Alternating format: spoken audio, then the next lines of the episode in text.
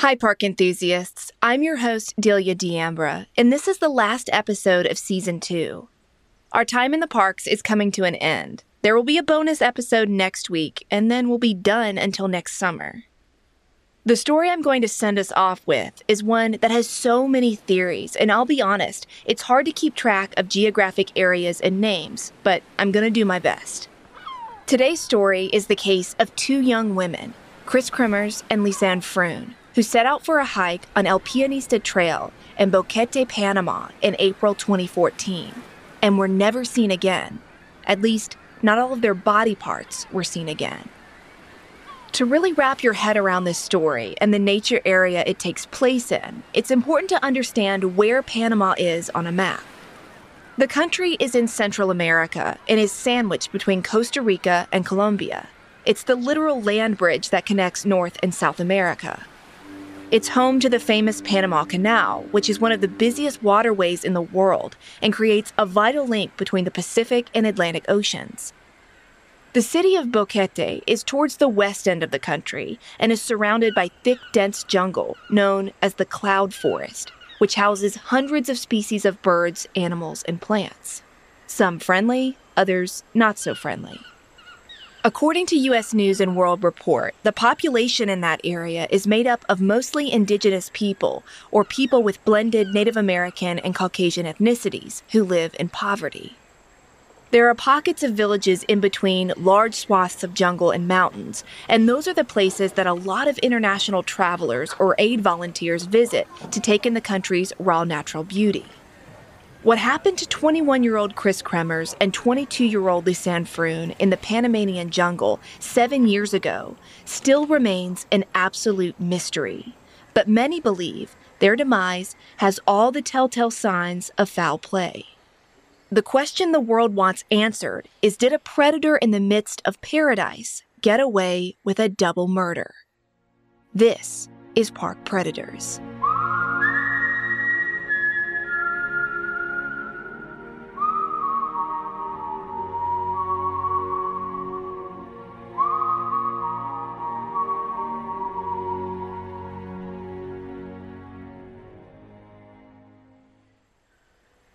On June 15, 2014, Luis Atencio and his wife, Irma Mirando, were bathing and washing clothes in the Colubre River near their remote village in northern Boquete, Panama, when Irma noticed something very out of place. Off in the distance, near the far side of the river, she spotted a backpack lodged between two rocks near the river's edge. When Irma retrieved it, she realized the bag wasn't wet or damaged in any way which seemed strange because anything that would have been left outside for a significant amount of time in that part of the Panamanian jungle should have been pretty tattered or deteriorated. Irma showed the bag to her husband, and the two of them looked inside. Neatly arranged in the pouch was a bottle of water, two cell phones, two pairs of sunglasses, a digital camera, two bathing suits that some reports describe as bras, a passport, and some miscellaneous plastic cards and cash. The area where Luis and Irma lived was near El Pianista Trail, but several hours north of the city of Boquete. It's a spot where a lot of international tourists would hike in the jungle, and on a regular basis, visitors were notorious for leaving their belongings or leaving valuables behind in their haste to sightsee. After checking out the backpack and its contents, Irma and Luis knew that they couldn't hold on to the bag.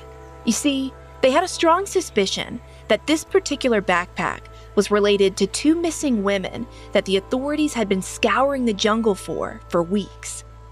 The couple immediately decided to hand over the backpack to local police. And to really understand why alarm bells went off for Luis and Irma, I need to take you back to three months earlier in mid March of 2014. At that time, two Dutch women, 21 year old Kris Kremers and 22 year old Lisanne Froon, had traveled to Panama from their hometown of Amersfoort, Netherlands, with plans to take a two week Spanish course and volunteer as social workers in Boquete. In the previous months, both girls had moved in together back home and worked at the same cafe to save up money for their trip. According to an article by Medium.com, the trip was a graduation celebration because Lisanne had just graduated from college the previous fall. According to news reports, on March 29th, when the women arrived in Boquete, ready to start their volunteer work, they were told that the Spanish school they were supposed to be volunteering at for the next month was not ready for them. According to Dutch news publications, the school's administrator told Kristen Lisanne to basically kill time for a few days and then everything would be ready to go. So that's exactly what the girls did. They met up with their assigned host family in the village and started making plans to explore the jungle and surrounding mountains in their free time. On the morning of April 1st, both women posted on their Facebook pages about plans to meet up for brunch with two guys who were also from the Netherlands and had been traveling through Central America. Newsroom Panama reported that after having brunch, Kris and Lisanne took a taxi to the trailhead for El Pianista Trail.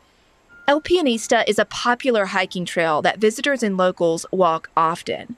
It is in a dense jungle, but it's well traveled, or at least the first few miles of it is. The path's biggest claim to fame is that it leads to the Continental Divide, which is what separates the watersheds of the Pacific Ocean and the Atlantic Ocean. One side, water flows west, and on the other, water flows east. According to a man who was working at an inn near the trailhead, he said he saw women matching Kris and Lisanne's descriptions hiking together into the dense jungle between 11 o'clock and noon on April 1st. By all accounts, the duo appeared to be in good spirits and had all the necessary stuff with them for a day hike. They were seen wearing comfortable clothing and shoes, and they had backpacks. Alongside them was a scruffy dog everyone in town knew as Blue. Blue belonged to the host family the women were staying with and he had this pesky habit of following house guests wherever they went in town, and was often seen trailing behind hikers on El Pianista Trail. Needless to say, the dog was super familiar with the jungle of the Chiriquí and Boca del Toro provinces that the trail connected to outside of Boquete. A few hours after the women and Blue left for their hike, it was dinner time, and the mother of the host family, a woman named Miriam, noticed it was getting dark and neither of the women had returned from the jungle. Even more strange was the fact that Blue had strolled back into town alone, unaccompanied by the young women. Alarm bells didn't go off right away, though. Miriam just figured the girls had gone out to experience the local nightlife and would come home the next morning. But the next morning, Wednesday, April 2nd, around 8:30 a.m., a male tour guide from the town named Feliciano knocked on the host family's door. He'd been looking for Kris and Lisanne. He said he'd come searching for them because they'd missed an 8 a.m. scheduled appointment to go exploring.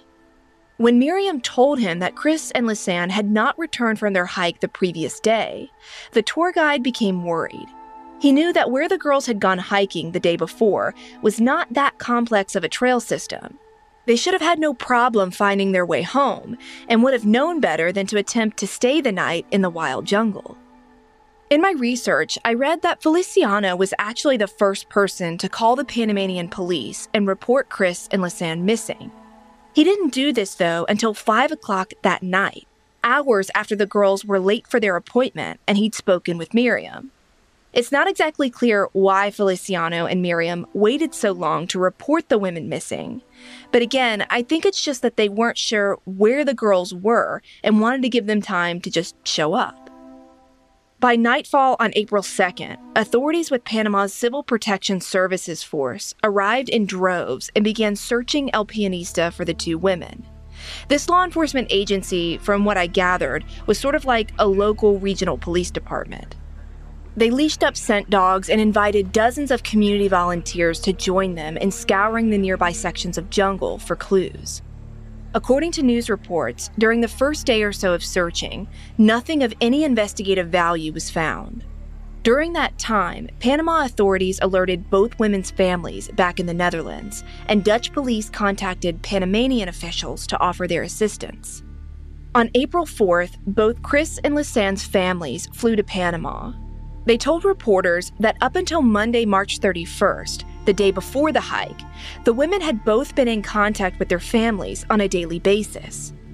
On Sunday and Monday, Kris had spoken with her boyfriend Steven, and Lisanne had talked on the phone with her parents. During those conversations, both women expressed that they were enjoying their time in Panama and were excited to start volunteering at the school. According to BBC News, on April 7th, after six days of searching the jungle, Panama's Civil Protection Services force officially scaled back the search for Kris and Lisanne. They claimed that all the areas worth searching had been covered and no clues had turned up.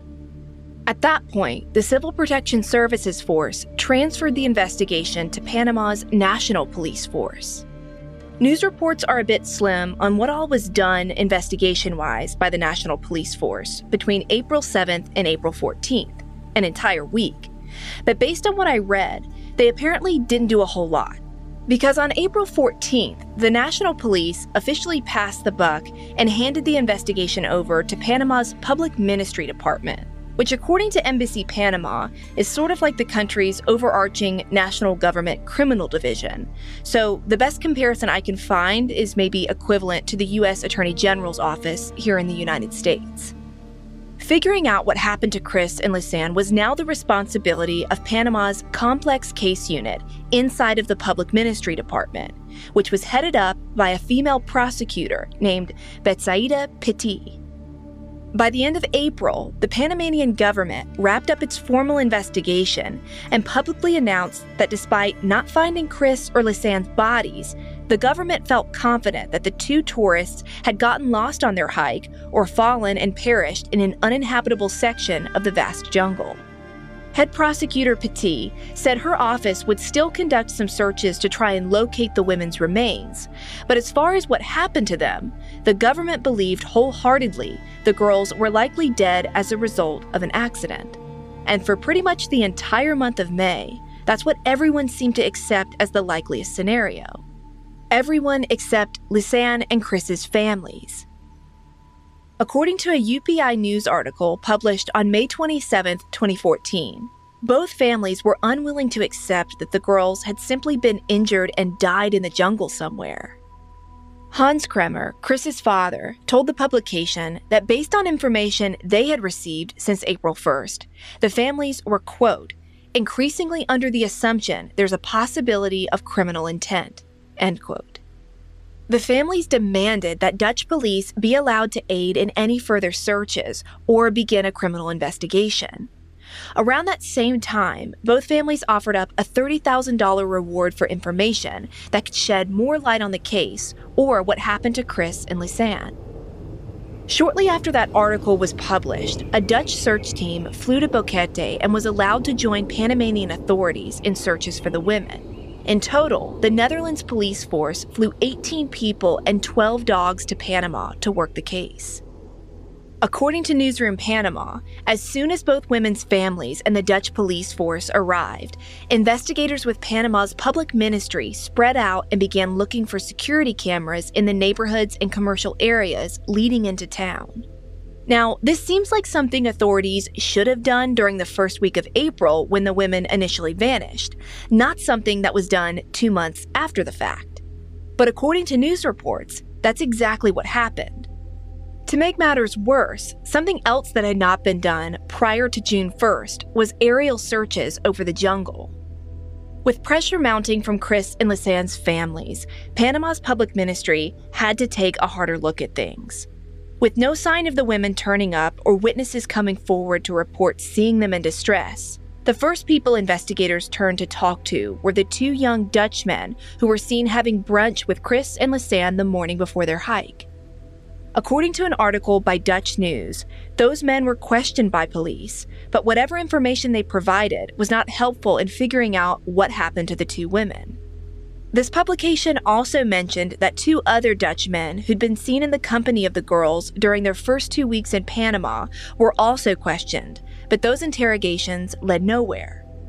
The first substantial clue that would break the case wide open didn't come until June 15th, when Luis and his wife Irma made their discovery on the Calubre River.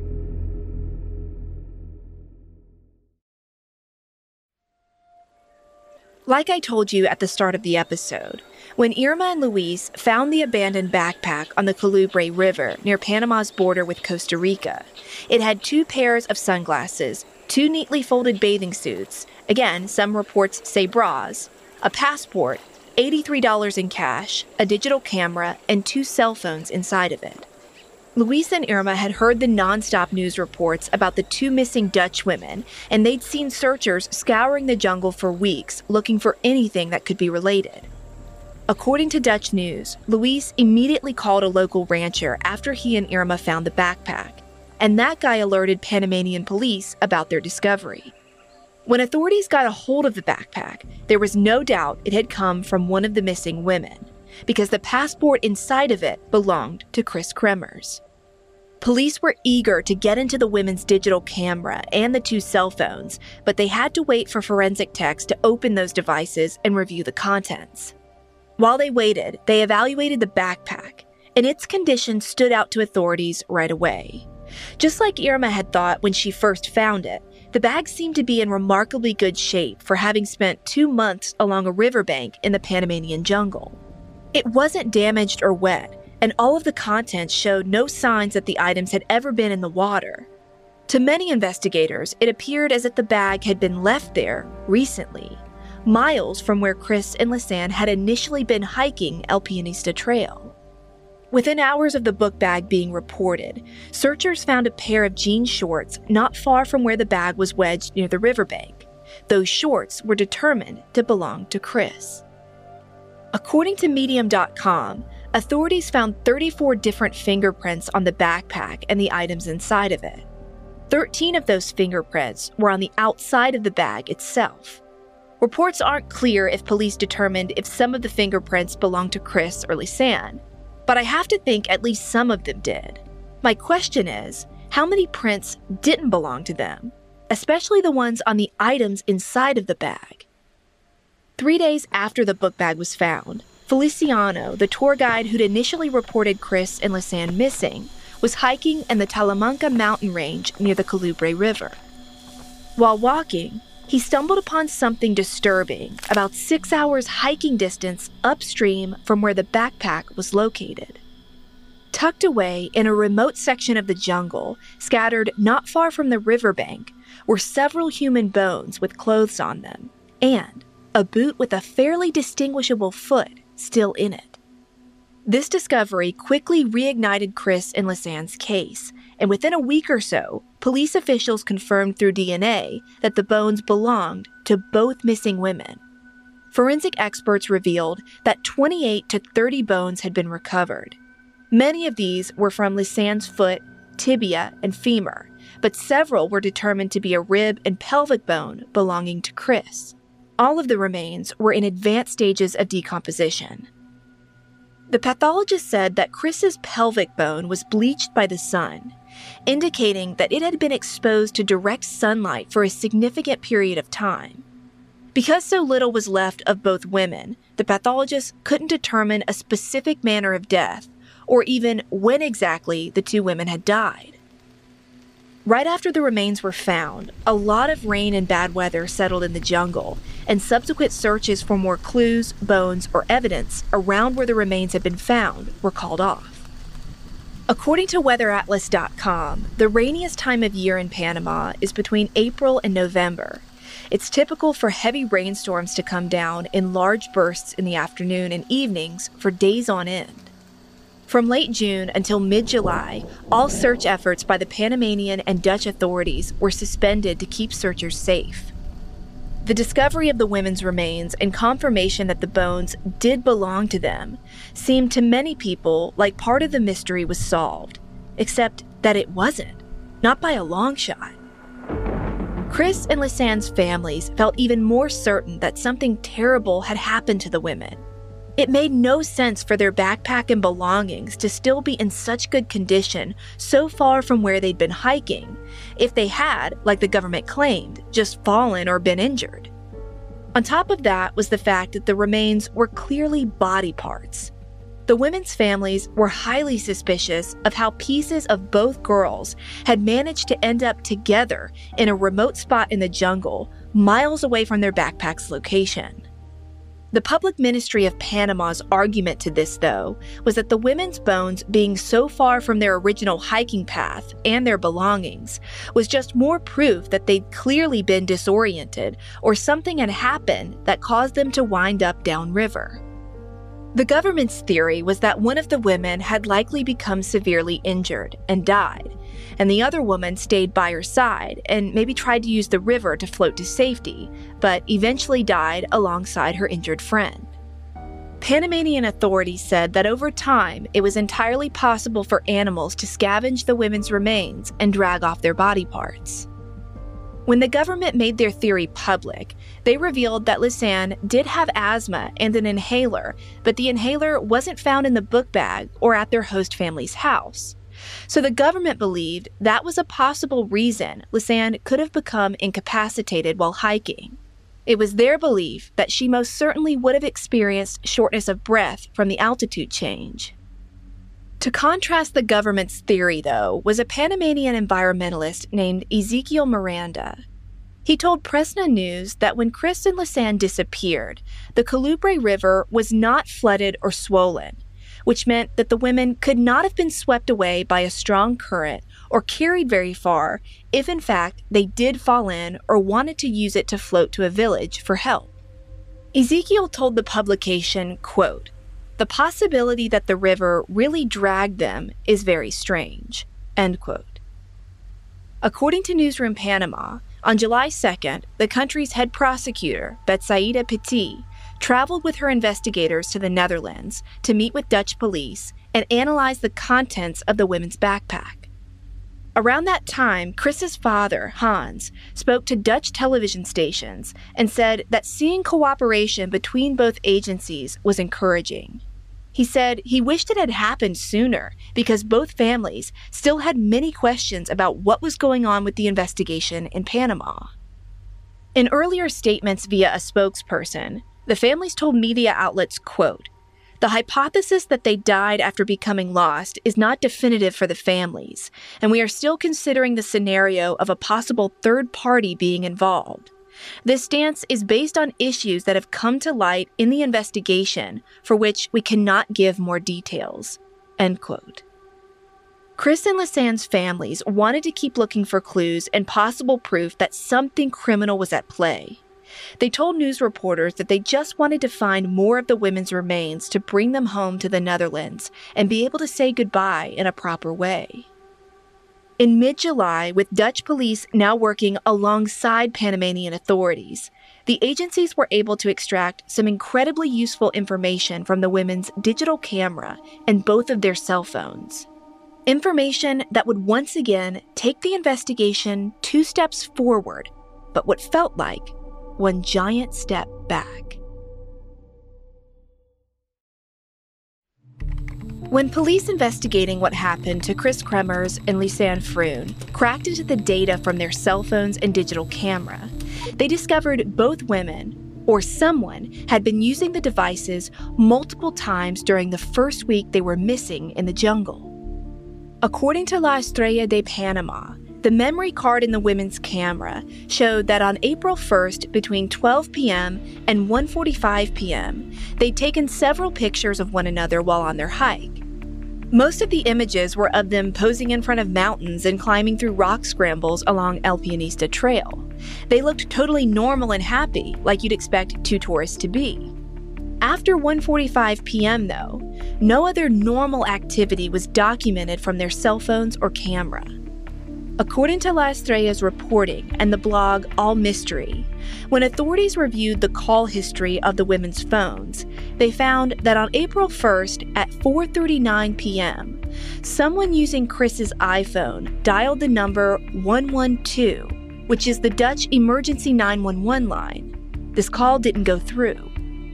10 minutes after that, Lisanne's Samsung phone attempted to call the same Dutch emergency number and failed. Then, between April 2nd and April 3rd, both phones tried a combined five more times to dial 911. From April 3rd until April 8th, both devices showed multiple attempts to enter the pins to unlock the phones and check the strength of the cell signal.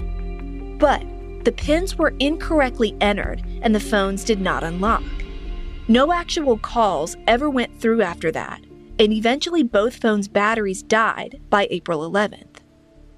When investigators examined the memory card for the girl's digital camera to see if any activity on that coincided with the cell phone data, timestamps on several images showed that seven days after the women were reported missing, someone used the camera to take 90 photos between 1 a.m. and 4 a.m. on April 8th. This would have been the last day the wrong PIN number was used on their phones. Dutch forensic teams determined that just three of those images were clear enough to show anything distinguishable. All of the other 87 pictures were too dark or blurry to see anything useful. The first of the three visible photos showed a rock in the depths of the jungle, surrounded by low lying vegetation. A minute after that image was snapped, the next image on the memory card showed a branch with some red plastic tied to one end, hanging over a rock that looked like the same area seen in the first picture. The third photo showed a similar area of the jungle as the first two pictures, but included an angle that revealed a small mirror and what appeared to be gum wrappers or trash littered on the ground. Some investigators speculated that in the early hours of the morning of April 8th, the women had gotten so desperate to send out a distress call that they may have possibly been using the flash from the camera to signal a plane or search crew flying above the jungle, and that the small mirror may have also been used to signal for help too. Authorities also studied the image of the trash from the third visible photo and speculated that the litter could have been spelling out the letters SOS but in the end, authorities had no idea for sure. The evidence from the cell phones strongly indicated to everyone that at some point on April 1st, Kris and Lisanne had encountered a circumstance that prompted them to dial emergency numbers on their cell phones. Whatever had happened, they clearly tried multiple times after that for another week to unlock their devices, check the cell signal in the jungle, and dial 911. What authorities could not figure out was what had happened to the two women during that week, and why had search crews been unable to find them if they were still alive using their phones and camera? The answers to those questions never came. Between September and December of 2014, Panama's public ministry officially closed the case and ruled both women's deaths as accidental. The government claimed all of the evidence collected so far indicated that Kris and Lisanne had somehow gotten into physical trouble while hiking, and it was likely that one of them was incapacitated first, which prompted several attempts to dial 911. Then, over the following week, after one woman perished, the other tried to use both phones to signal for help. Officials said the mysterious images on the women's digital camera were likely their attempt to keep track of where they'd been or signal for help. In January 2015, Kris and Lisanne's families spearheaded another effort to investigate the case and search for evidence. According to Dutch News, a group of scent dog handlers, forensic anthropologists, DNA specialists, and criminologists went back into the jungle where the women's bones were found. That endeavor resulted in no new information, according to news reports.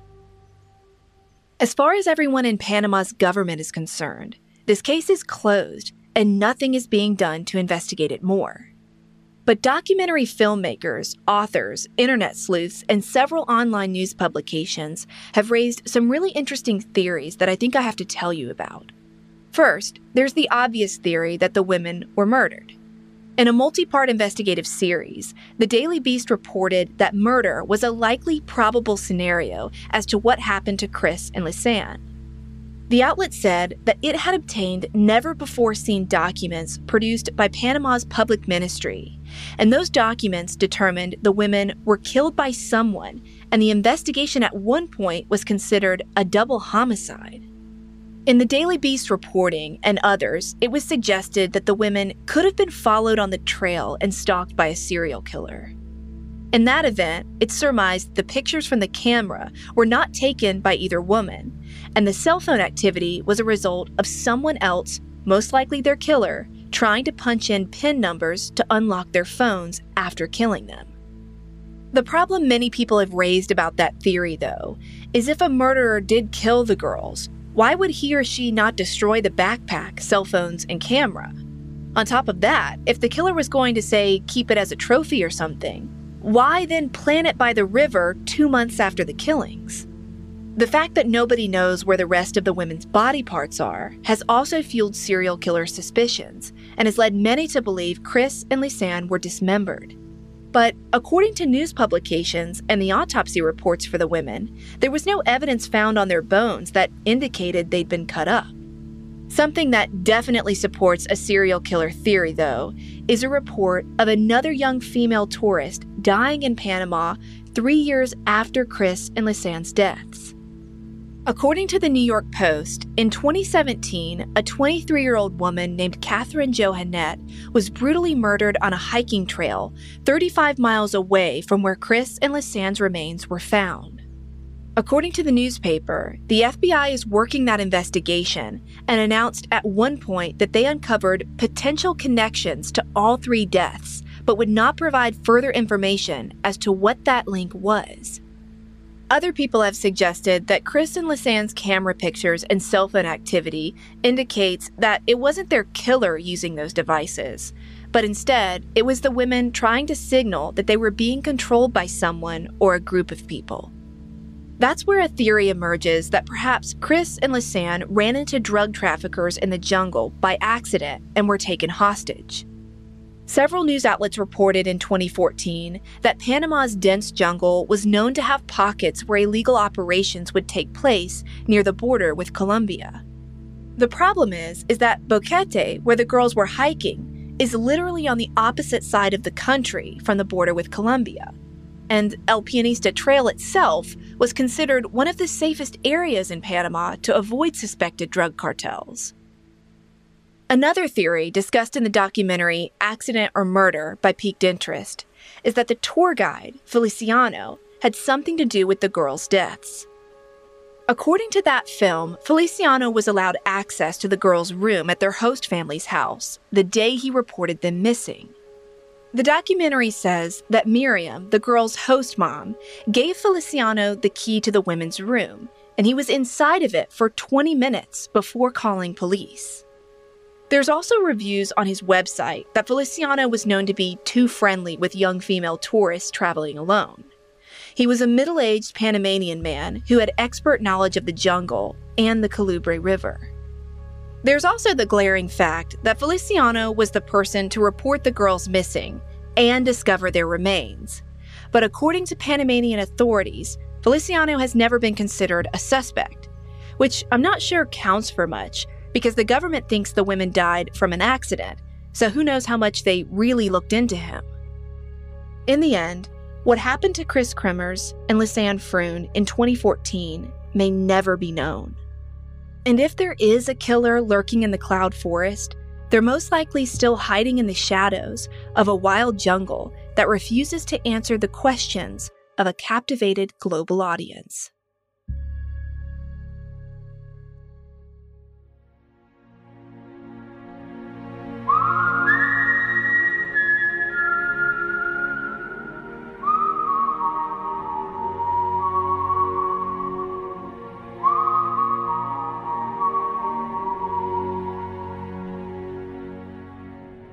Park Predators is an audiochuck original show. Research and writing by Delia D'Ambra, with writing assistance from executive producer Ashley Flowers. Sound design by David Flowers. All source material for this episode is on our website, parkpredators.com. So, what do you think, Chuck? Do you approve?